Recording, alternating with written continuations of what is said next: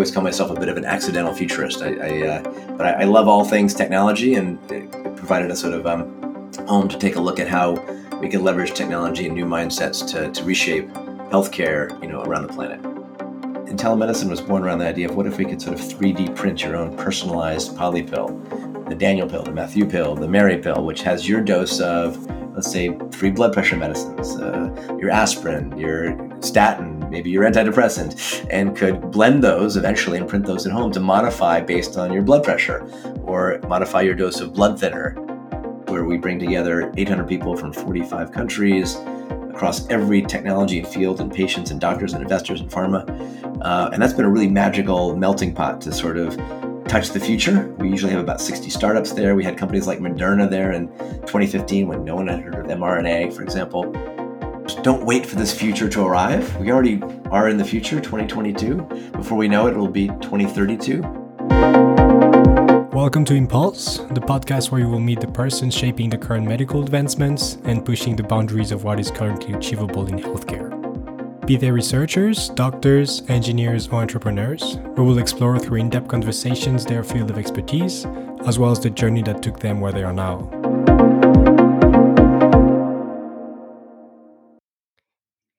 So, hello, Daniel. Um, first of all, thank you so much for being on the show and accepting my invitation. I admit that I was not sure whether you would be able to, I would be able to get a response from you following the email that I had sent back in June after your closing keynotes at Bits and Pretzels Health Tech in Munich, which I had the chance to attend as part of my work and which I found truly fascinating. Um, I feel both extremely excited and quite nervous for our upcoming conversation. To be frank, you're one of the most renowned ambassadors of digital health and to a larger extent of medical technology. I could probably spend the whole episode going through your professional background and the list of your achievements. Um, I would instead only mention some of the roles that you occupy as a physician, a researcher, an entrepreneur, an investor, an advisor, but also as a fighter jet pilot.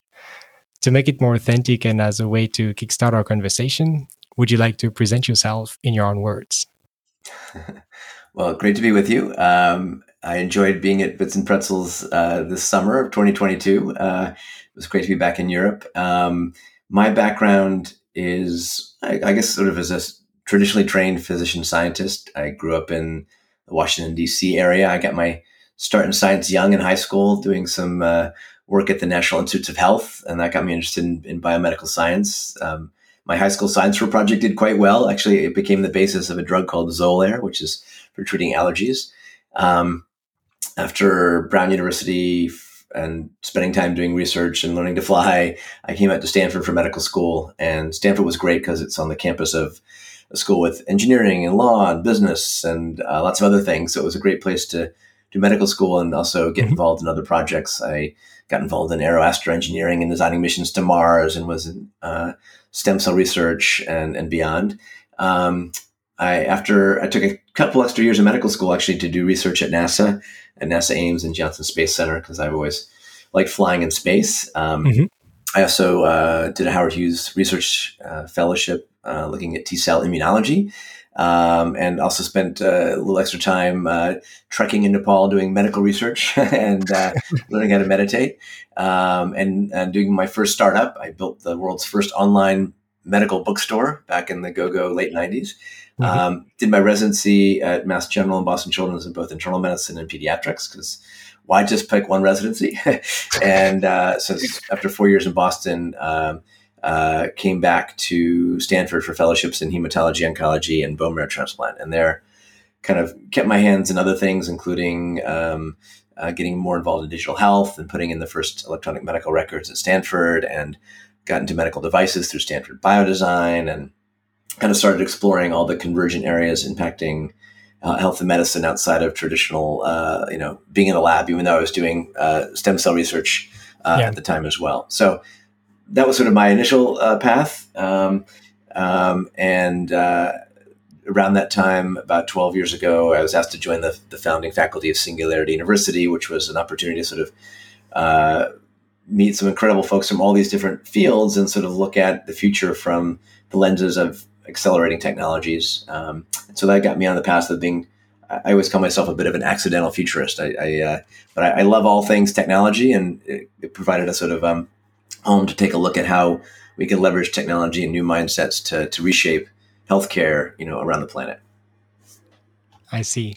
Um, what what drove you actually towards studying medicine and pursuing a career in the healthcare space? Was that something you you had in mind already as a child, sort of like a dream you wanted to pursue early on in your life? I think somewhere in junior high school, I had to do some other little science fair project, and I uh, was looking at the effect of cardiac drugs on these little nematodes under the microscope, and that seemed interesting. And then uh, spending that summer at the national, couple summers at the National Institutes of Health in high school, got me more interested in biomedical research. And so I had the idea I wanted to be a doctor, but didn't really know what that was entailing.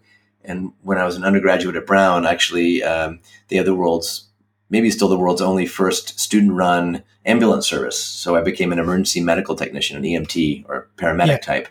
And so that gave you an experience as a, you know, 19, 20 year old to be driving an ambulance and taking care mm-hmm. of, uh, you know, often drunk students who twisted their ankle, but sometimes more serious medical issues. And, you know, gave me an exposure to the idea that you could sort of mix medicine and science and, and sort of combine forces. So I think that's sort of how it came together. I wasn't, I don't think at five year old, as five, at five years old, I wanted to be yeah, a, a yeah. doctor. I think I wanted to be an astronaut then, but, uh, but I always liked the idea of, you know, science and technology and doing things that could be, you know, helpful to others, um, while sort of, um, always, you know, progressing. I see. Um, and does your passion for medical technology lie on its ability to cure people, as you mentioned, suffering from, let's say, a particular condition or eventually preventing the onset of a particular condition? Or does it lie on its ability to augment healthy individuals to live better lives? Um, for example, increasing their physical performance. The reason I'm bringing up this question is that it seems that you have explored the two aspects the first through your clinical background and practice as a physician in pediatrics and internal medicine the other by engaging in more extreme physical activities during the time where you were practicing aerospace medicine with F 15 and F 16 fighter squadrons, or going through the NASA astronaut selection process and eventually making it to the final round?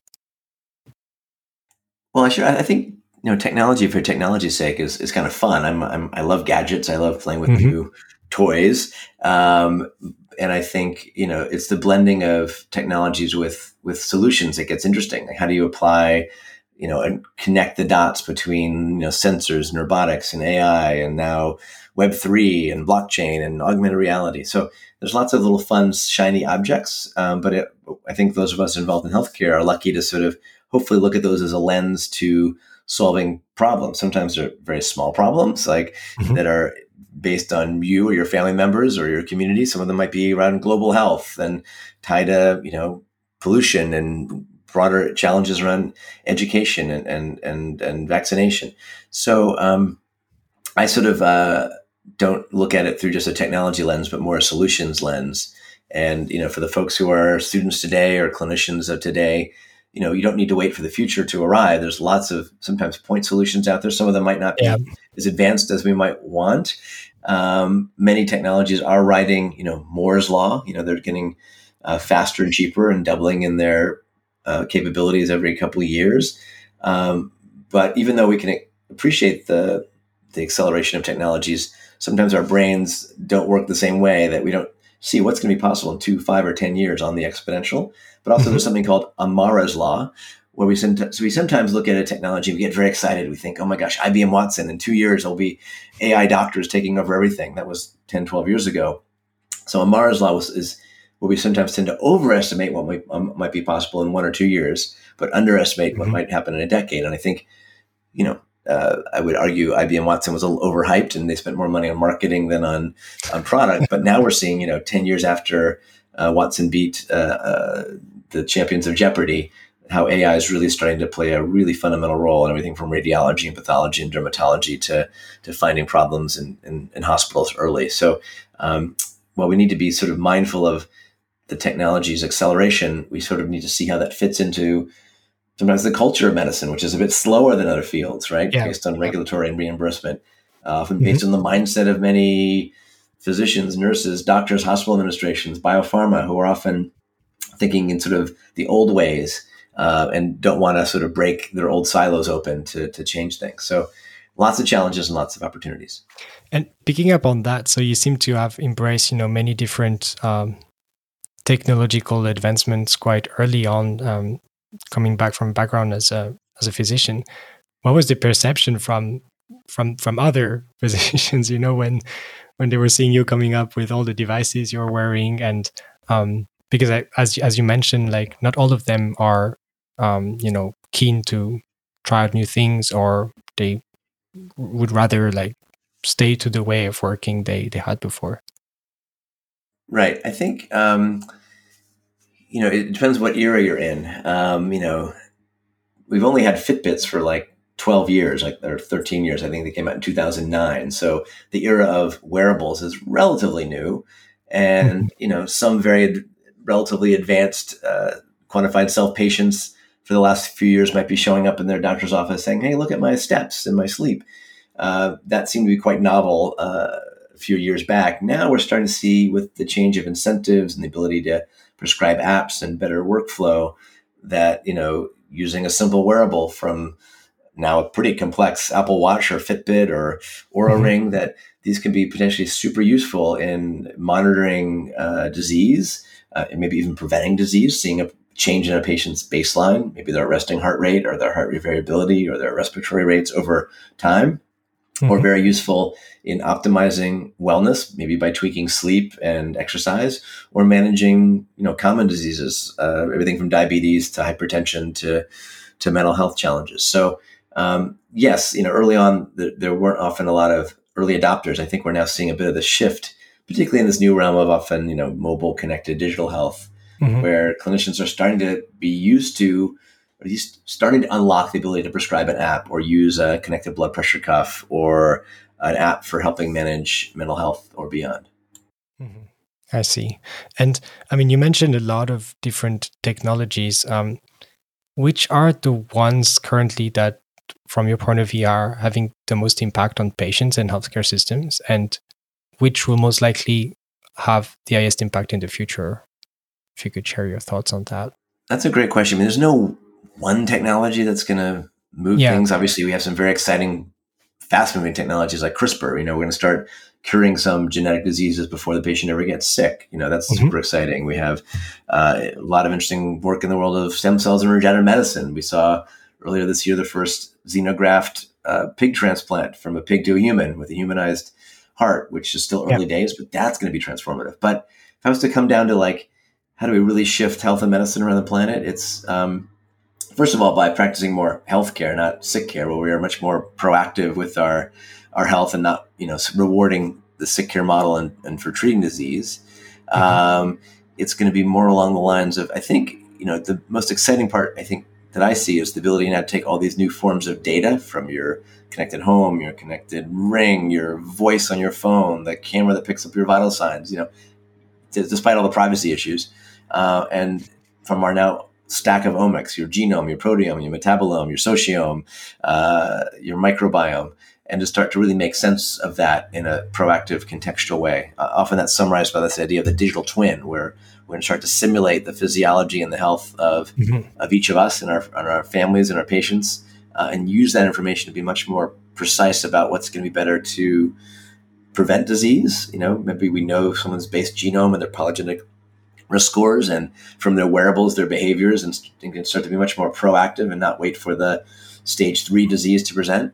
Uh, it's going to be uh, you know taking data from thousands or millions of, of patients or procedures and kind of building the the ways of the Google Maps of health where we're seeing what's worked and what's not worked for patients like me or patients like mine, uh, or yeah. upskilling surgeons to, to take the data and insights from thousands and thousands of surgeries and give them real time guidance, just like we have, you know, uh, our Google Maps tell us turn by turn, and we don't get as lost as we might have been used to. Sometimes we yeah. might lose something in that because we our brains are now you know over dependent on some technology but we sometimes will get places faster and sooner and avoid the traffic jam. So i think it's the, the challenge and the opportunity today is to take all these new forms of data and turn them into not data because no doctor or even human or consumer wants raw data. We want the insights. What does this mean about my sleep or my health or my disease and how do we turn those insights into something that's actionable you know, at the bedside of the website and not wait the traditional 10 plus years for something to be discovered and published and to be useful. So to narrow that gap between yeah. insights to data to actionable knowledge, you know, across the whole care continuum. Mm-hmm.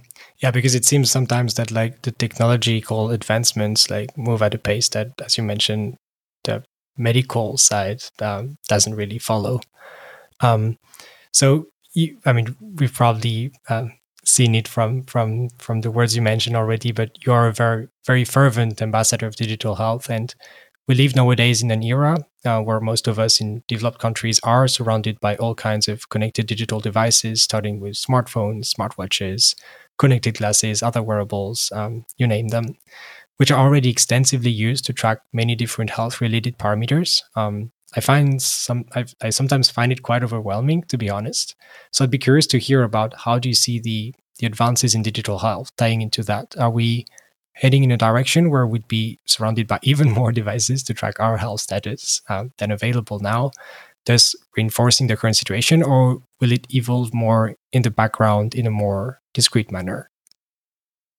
Well, I think it's not about just devices and quote unquote digital. I mean, I'll often say, many others have as well, that we won't call it digital or mobile or connected health. We'll just soon call it health because almost every mm-hmm. component of healthcare is going to have a bit of a digital layer, meaning it's not just siloed and it has some sort of data and insight stream and hopefully crowdsourced knowledge base. Um, but you know, there's still a lot of you know, not always resistance, but these don't often play very well in the in the workflow of a clinician, a doctor, a nurse, a pharmacist, uh, a physical therapist. Um, and so the key part often is, is connecting the dots between the technology, which might involve an app or a sensor, the data flow, the insights, how that fits into the day to day care of the clinician, and the patient, so they can communicate that the doctor doesn't need to log into my five different wearable devices and five different apps. So there's a lot of fragmented, pretty brilliant point solutions out there. And I think the next few years we'll start to see more consolidation um, and make it easier to sort of prescribe and use and leverage some of these solutions. So as one example, I mean, I always like to think about technology solving problems. The pain point I've had, and maybe many of and you and your listeners, is there's a lot of digital health solutions out there, and we're still in the early innings of digital health, real, really. Yeah. Um, and it's hard to know, you know, what might be a good app for mental health, or one to help manage cardiovascular disease, or to help run a practice, or to, um, you know, almost every element of, of care. So I recently launched a platform called digital.health. That's the website, digital.health, easy to remember. And it has several elements. It's a bit of a resource platform, including what's happening in regulatory and news and uh, academics and journals and uh, writing a job board. But its core te- core fundamental piece is a is a pretty robust database that's been growing to over 1,600 companies and solutions uh, from every condition you might imagine, from atrial fibrillation to diabetes to heart disease, you know, common elements to more rare rare elements. Um, and it, it's not just for quote unquote medical doctors, but for nursing and physical therapy and mental health. And so if you go to digital.health and you search, uh, and you can search by things that are diagnostic or therapeutic or enterprise, yeah. uh, you'll see the company, you'll see the product, a bit about uh, its tech stack, uh, maybe some of its evidence base, maybe a video. You can save that in your own digital health formulary because you might want to have a set of your own favorites. And I can also make a, a prescription, a Matthew prescription. Like you have a patient, you let's say you have diabetes, hypertension, and and anxiety. I might put in my little prescription uh, bag uh, yeah. AliveCor to manage your cardiac risk, uh, a, a, mental health app for me- helping you meditate, and um, and uh, a wearable to track your blood pressure, for example. Um, and then you receive that, and you could order that through Amazon or or download the app. Ideally, the future will be that this is going to know what healthcare system you're in, whether you're in Kaiser or NHS or in a yeah. German system, and it will help pay for those solutions, and we'll also integrate that into the into the electronic medical record or health record of where you are locally. Um, so it's early innings, but that's part of what I'm building to sort of enable the digital health ecosystem so that if you have a solution that's not on the database, go to digital.health and add your company and your solution. And if you're looking for quote unquote digital health solutions, whether it's a digital therapeutic or a wearable or an app or a enterprise uh, software plan to manage your scheduling of your hospital, um, yeah. take a look. There's, there's a lot of surprising solutions out there, and it's it's impressive how far many of them have come over the last few years. Yeah, I, I will add the, the, the links in the description for sure. Um, I was about to ask you, do you is there like an an evaluation element like for every product that's out there do you do like a sort of assessment or yeah we have um, the early stages of of sort of rating a you know, it's, it's really hard to rate an app or a wearable yeah. or a software as a medical device.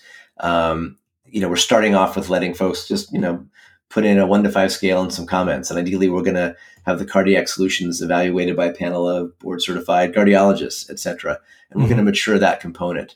Um, also, might be feedback from patients, right? You know, you know, the power of a digital solution isn't just you know how it did in clinical trials, but its user interface, its price, uh, um, other um, design elements. So I think as we go forward, we want to see what the real world evidence is about what's being used and what kind of outcomes it might drive. And I think there's an opportunity to sort of crowdsource some of that knowledge and wisdom um, and build your own sort of personalized formulary that matches you. Or ideally on digital.health, it'll start to even suggest some of the best solutions given a patient's set of parameters, their age, their culture, their language, their insurance plan, uh, their conditions.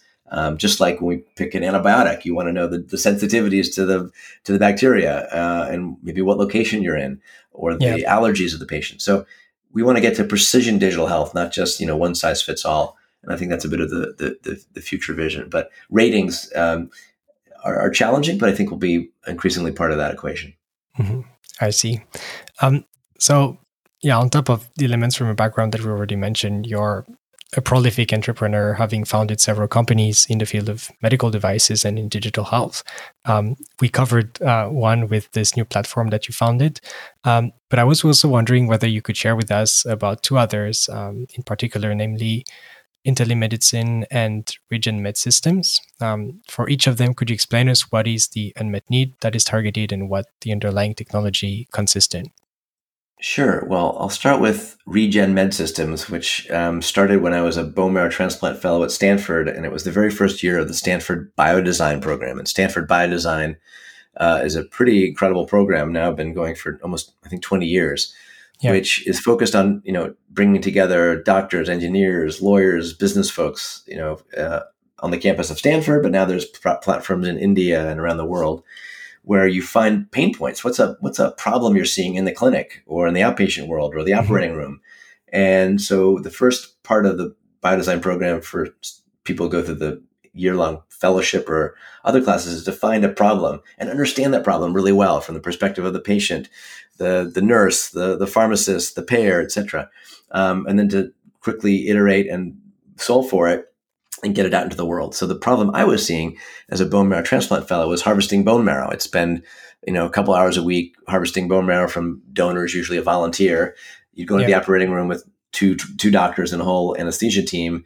You put the patient under anesthesia, lie them on their belly, and use a big trocar, a big needle, and and aspirate uh, about a liter of bone marrow, about 100 punctures, about 10 milliliters per pull to get enough bone marrow with the stem cells we use for bone marrow transplantation. I thought, wow, this is really archaic and slow and takes general anesthesia and you know sometimes has complications. Um, and so yeah. I was auditing biodesign, and I thought, wow, what if we can invent a device I called the marrow miner?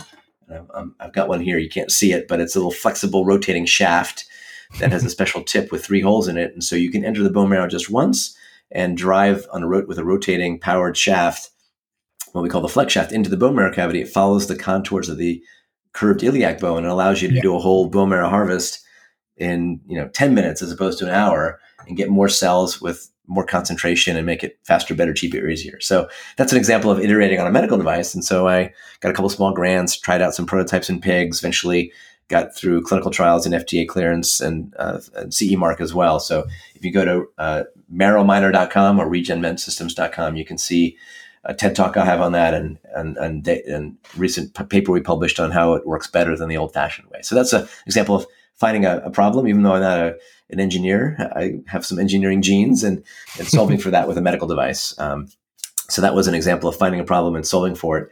And now we're taking that technology to bone marrow transplantation, to regenerative medicine, possibly even modifying the technology to deliver genes into the bone marrow to cure diseases like sickle cell or maybe even HIV. So that's been an interesting journey. So mm-hmm. um, there's great lessons from Stanford Biodesign, uh, which are worth learning for anybody. And part of that is about finding a problem, really understanding it from many angles, and finding who to collaborate with to solve it. Because obviously, all medical innovation is a, is a team sport. Um, the other company is newer called IntelliMedicine, and that addresses the pain point, two pain points. One, a lot of particularly older patients take a lot of medications, polypharmacy. The average 70 year old takes seven yeah. or more pills a day. It also addresses the issue of, um, and so adherence or compliance is often low. Patients don't often take their medicines very well, and often they're not the right dose. You know, the the 110 pound grandma is taking the same dose of a statin or beta blocker as a you know 200 or 300 pound uh, uh, rugby player. And so, IntelliMedicine was born around the idea of what if we could sort of 3D print your own personalized poly pill the Daniel pill, the Matthew pill, the Mary pill, which has your dose of, let's say, three blood pressure medicines, uh, your aspirin, your statin, maybe your antidepressant, and could blend those eventually and print those at home to modify based on your blood pressure or modify your dose of blood thinner based on your INR or your weight might be changing. If you're a cardiac patient, you might need a different dose of uh, Lasix, a diuretic. So um, that's an exciting project that we're embarking on to sort of eventually bring the personalized pill printer to your home and print, modify, print as was necessary to treat, you know, mostly chronic diseases. But you could also imagine a personalized longevity pill with your cocktail of rapamycin or metformin or other drugs that uh, might, in the end, help stop or reverse aging. So many applications there. And um, yeah, first I would encourage people to to look at the TED conference that you made on that particular topic because you actually showed the machine um, or the prototype, and people can realize how it works. Um, I was about to ask you at what stage this technology is exactly. Um, yeah, well, um, we built a bunch of prototype technologies. The the big patents are just starting to issue. It takes a long time to do intellectual property, and yeah. now we're uh, growing out our team. And uh, you know, a little had a little pause during the pandemic, uh, but now we're going to start going big guns. So if anyone's interested in joining the team on that effort, um, track me down through intellimedicine.com, and you can learn more about the technology and the approach. But I think, in a sense, it kind of combines this new world of not just printing the pill, but we also call the upfront component Intel MD. How do you pick the right drugs and combinations for your patient? Today's often one size fits all. We could be using a patient's genes, their pharmacogenetics, their wearable data, because soon our smartwatches will do blood sugar and blood pressure, or if they have Parkinson's, their tremor, or other sort of digital and other biomarkers to really sort of have a real time sensing mechanism that then in some cases will impact what medication or what meditation you might be mm-hmm. uh, needing. So I think we can sort of really move to this era from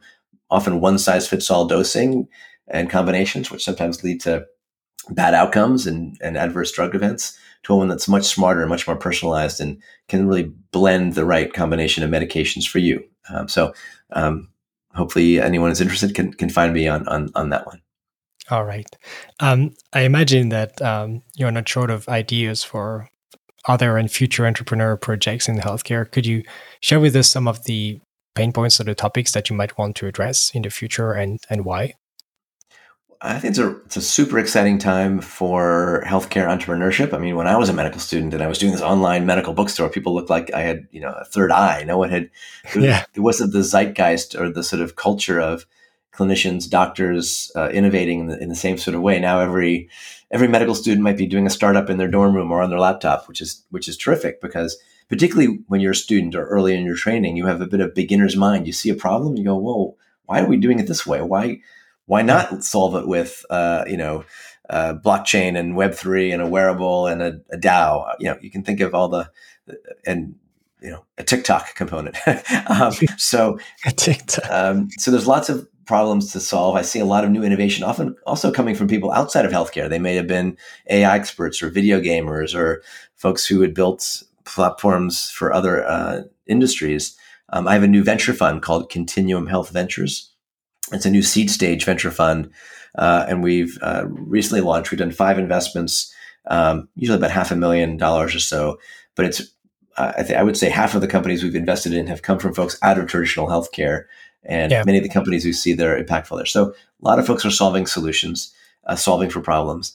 Um, one other area that I think is uh, uh, particularly interesting is you know this world of augmented virtual and extended reality that's going to change how we learn uh, yeah. how we keep educated as, as clinicians how we educate our patients um, and even as a therapeutic modality. So that's one area i see a lot of interesting ac- activity in.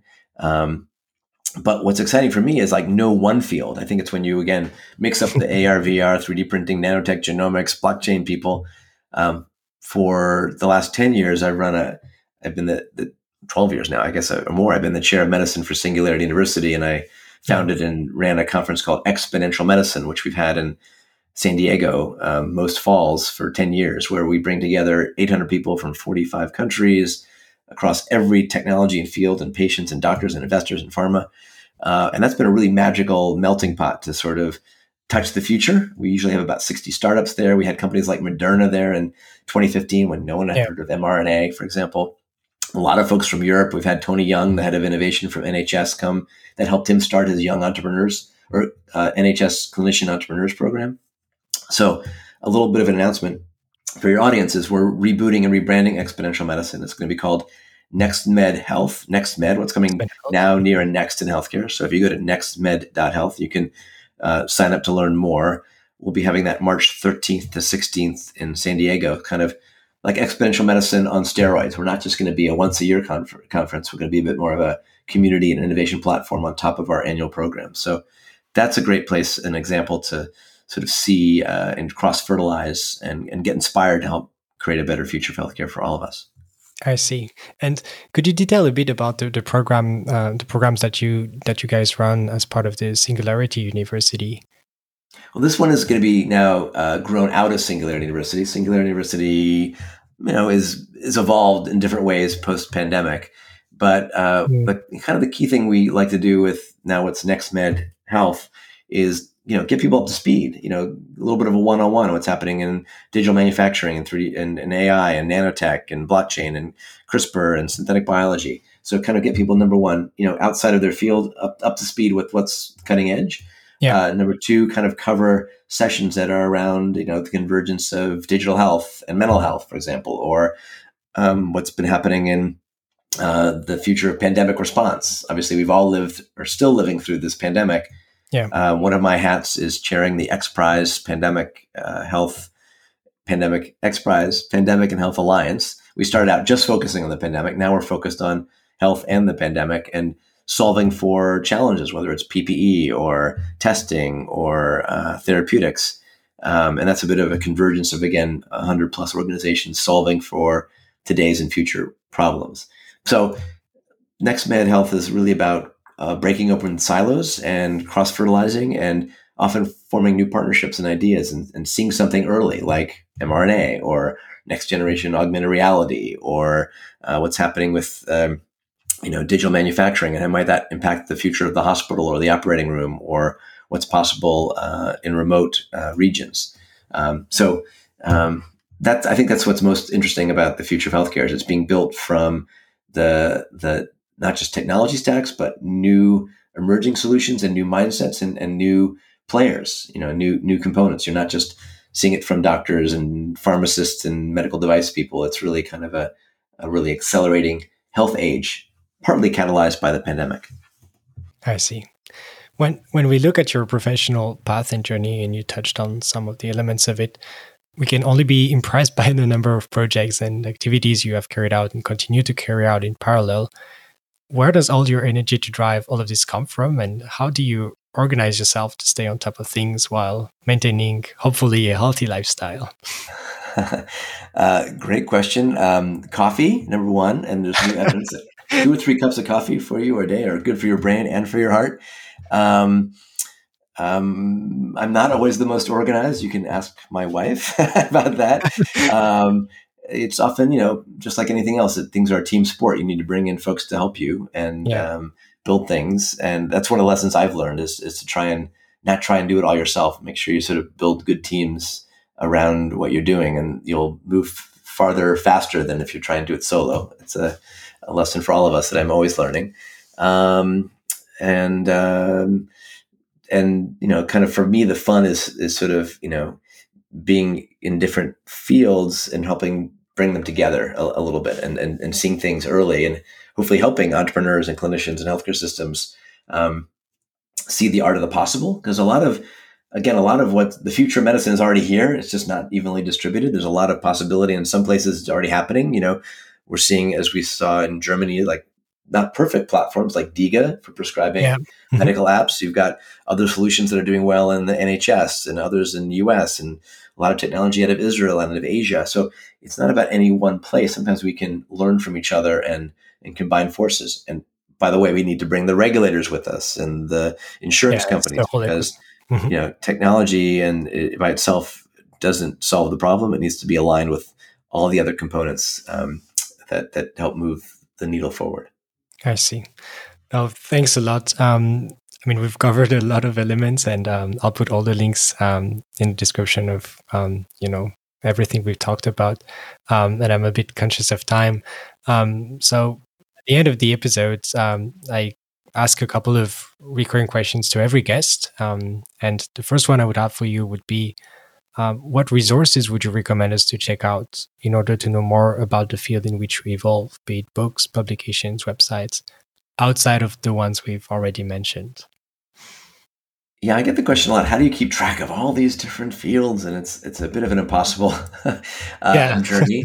Um, I every week or so I try and put out a, a, future of health and medicine newsletter where I at least take the things I'm seeing and try and put them into categories, you know, in genomics and AI and digital health, etc. So if you go to my website danielkraftmd.net and you sign up mm-hmm. for the mm-hmm. newsletter, you'll every week or two get a little um, primer, at least on what I'm seeing. So that's one way of synthesizing uh, that. I, I, also track and follow lots of folks on Twitter, and that's a good place to see things from different divergent angles. Um, so you know, there's there's no one home to all of healthcare innovation.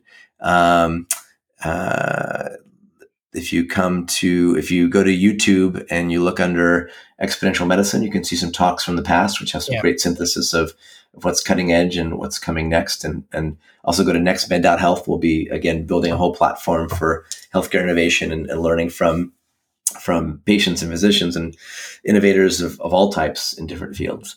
Um, where else would I say to go? Uh, th- those are those are a few off the top of my head. Um, I, I, would I would encourage everybody to, you know, look at your own organization or your school or your company mm-hmm. and and build a little program where you cross fertilize. Maybe it's uh, once a month you bring in a lunch lecturer from a different field and you learn from I don't know aviation, which has lots of lessons from from healthcare, or uh, you know, if uh, you might bring someone who's been doing good video gaming and looking about the gamification of, of healthcare. You might, yeah. uh, you know, just bring from someone from outside of your normal sphere. It might be a different clinical specialty and learn what's happening in you know digital mental health and how that might apply to the operating room. Uh, it's always surprising, and that's where sometimes the most fun occurs when you you learn from others who are also involved in healthcare but doing things in different ways and in different fields. And and I still often see many companies, big pharma, for example, still structured in the ways they were in the 1990s. And we're now in the age where you can be an exponential company. You need to be an exponential type company to to succeed and, uh, and disrupt. And um, the way you structure things and align or misalign incentives um, can really make a difference on your impact. I see. Could you share with us an anecdote from your work which made you realize the impact you were having on patients' lives? An anecdote. oh boy, probably um, many. uh, well, I mean, again, for for a, a, a, decade or so, I've I've done this exponential medicine conference now, Next Med Health, um, and I often hear from people I may not have even met at the conference who came there and said, "Oh my God, my life was transformed. I met my new startup partner. Uh, my company got funded. I came home yeah. and wrote three patents and started a company." So sometimes it's just the um, so it's not a single anecdote. There's been lots of little anecdotes, but if people have, have had their sort of aperture uh, and their minds opened to mm-hmm. um, the art of the possible, what's already happening now, get a bit of a taste of what's happening in, in the future, and sort of um, build on that vision. And it might not take one or two years; it might take a decade, but then you see the impact of that. I'll give you one small example, actually, an anecdote. One mm-hmm. of the students in our very first summer of Singularity University's Global Solutions Program was the chief technology officer for Shimon Peres at the time the president or prime minister of, of Israel. His name is Yonatan Adiri, and he was not a healthcare guy, but he looked at the power of exponential technologies and got interested in healthcare. And one of them I looked at was the camera on your smartphone, which 10 years ago was not that great, but now is yeah. really pretty incredible in terms of what it can do. I don't carry a big camera with anymore. Anyway, he had the vision to say, how can we use the smart camera for diagnostics? And to jump forward, um, he's now built a company called Healthy.io, I'm yeah. on their board actually. But now mm-hmm. they're able to take your smartphone camera and use it for urinalysis. You can dip your urine dipstick, take a picture with any cell phone camera, camera under any lighting, and get an FDA quality urinalysis, which can be used for tracking urinary tract infections in pregnant women, preeclampsia, or their big market is detecting protein in urine for folks who have yeah. Hypertension, diabetes, and finding that disease early when you make a big difference. They also can use their other platform for looking at wound care. So that's a great example of an entrepreneur and a technologist seeing not just where technology was with the smartphone of 2010, but where it's going to be in 2020 and 2030, and think about how we might leverage that to address some big challenges and kind of do the kind of the idea of this medical selfie. And that's sort of an example of exponential technology meeting entrepreneur, meeting mindset, and meeting you know a, a good business mind and and team as well. Mm-hmm. I see. Yeah, and um, I mean this home testing field. I think it's also very very booming following the the pandemic we've we've been yeah, through. I mean, the pandemic. For all its challenges, uh, has stimulated obviously new forms of telehealth. Everyone's now done their first uh, home diagnostic. We're much more a little bit mindful about hopefully public health. We've seen the acceleration of crowdsourced clinical trials and mRNA, by the way, which is a game changer for making yep. you know certain vaccines is also being evolved for vaccines for cancer and Alzheimer's and even high cholesterol. So mm-hmm. uh, there's a lot of things that will hopefully be accelerated from the pandemic. We need to sort of keep some of that urgency that the fact that we can innovate faster. We don't need to practice incremental medicine. We can practice exponential medicine and and COVID's been a bit of a, a lesson in, in the art of the possible. I see. Um, who would you suggest as a potential future guest for the podcast and why? A great uh, potential guest out of Europe, you might talk to Shafi Ahmed. He's sort of a great uh, visionary in the future of surgery and digital surgery and ed- education. He's okay. done some great work on the first live stream virtual in virtual reality surgery. I was in the operating with him six years ago, Wow. 5,000 students watching the surgery on Google Cardboard, right? Now you can have Oculus Quest. And uh, he's a good example of thinking differently about surgical education. There's a huge shortage of uh, surgeons and other surgical specialties around the world. And, uh, you know, a third, 5 billion folks don't have access to regular surgery. So that's yeah. one. Another guest out of, uh, I would suggest, is Dr. Brennan Spiegel. He's a gastroenterologist at Cedars Sinai and has been a real pioneer in augmented virtual and extended reality, particularly using virtual reality in the hospital to help take patients and manage their pain or uh, leveraging it in certain therapeutics and education. So uh, he, he runs a conference on on virtual medicine. So those are kind of two. Those are two two two examples, and then I'd also. no Sorry, the, the, technology beeps at me. First, we had the the lawnmower next door going. Now we have uh, the, the beeping computer. Um, I'd say uh, another one. I was thinking people outside of. Oof, beeps are here. I would. I'm really being notified, aren't I? Uh, I, I, would say uh, we, that's one of the challenges of today's world. We get overstimulated. I would encourage all of us to unplug and practice mindfulness meditation, where you turn off your alerts. That's good for your health. Um, I would take someone like Shawna Butler, who is a nurse economist that I worked with for years. You know, thinking about the the, the power of the nurse and others who are not, you know, quote clinicians, as well as some of the bigger societal elements that she's dealt with uh, as a nurse and in changing policy and to providing vaccines and to you know new forms of, of cross connecting specialties. So those are three I would say off the top of my head. Do you think you could put put me in contact with them? Somewhere? Yeah, absolutely. That would be great. Um, how can we get in touch with you? Over LinkedIn, per email? You mentioned your website as well.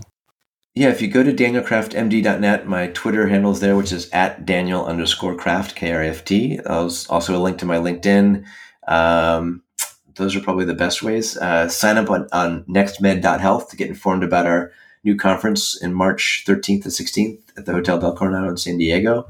Um, and those will be the best ways to, to reach me and, and happy to connect with folks and, and again, hopefully connect dots and, and point people to what's cutting edge. I also go again to, to digital.health as a place to find existing digital health solutions, add the ones that you might be building. Um, there's also a community element there where we'll be adding more ability to discuss and communicate around um, digital health. Um, and so um, would love help on building those communities and platforms. Great. Is there anything you'd like to add before we wrap up? I would say uh, one thing to add is you know don't wait for this future to arrive. We already are in the future, 2022. Before we know it, it'll be 2032. Um, I think a lot of folks who are in medicine, you know, they didn't get trained in electrical engineering and they can't build an app or you know uh, don't know how to uh, you know leverage blockchain and clinical trials. I think the the power of, of folks who are in medicine taking care of patients is they day to day see the problems. You know, there's you know so many things that are still done in backwards ways or could be done much better not just with the technologies of today the technologies of the future so if you have an idea put it in your notebook often when you're a medical student or early in your training you have beginner's mind save those ideas and find a, a collaboration of folks to say how could we solve for this maybe build a mm-hmm. basic prototype as an app or 3d print a little element and try it out on a, on a benchtop model so you know try things out early and don't be afraid to innovate and fail that's how things move forward, and not every startup succeeds. I think there's a lot more uh, compared to U.S. to Europe, a little more a celebration of failure in the United States than in Europe. So a little bit of you know the startup mentality can can mm-hmm. grow in, in, in other markets. Uh, and, and and start to build or find solutions that might already exist and bring them into your practice. As I said on digital.health, there's 1600 plus solutions. You don't need to build another one if it already exists, or you can help improve upon it. So you can get inspired by what's already out there, and then help uh, improve that or, or build out um, solutions for areas that are are needing um, improvement. Great. Well, thank you so much, Daniel, for joining. Um, it's been a fascinating conversation, and yeah, thank you so much for for your time and your contribution. Thanks for having me.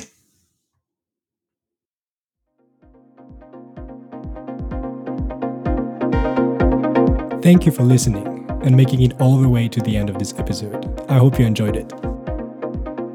All the notes are available in the episode description. Don't hesitate to share it with your relatives, friends, or colleagues, and subscribe to the podcast.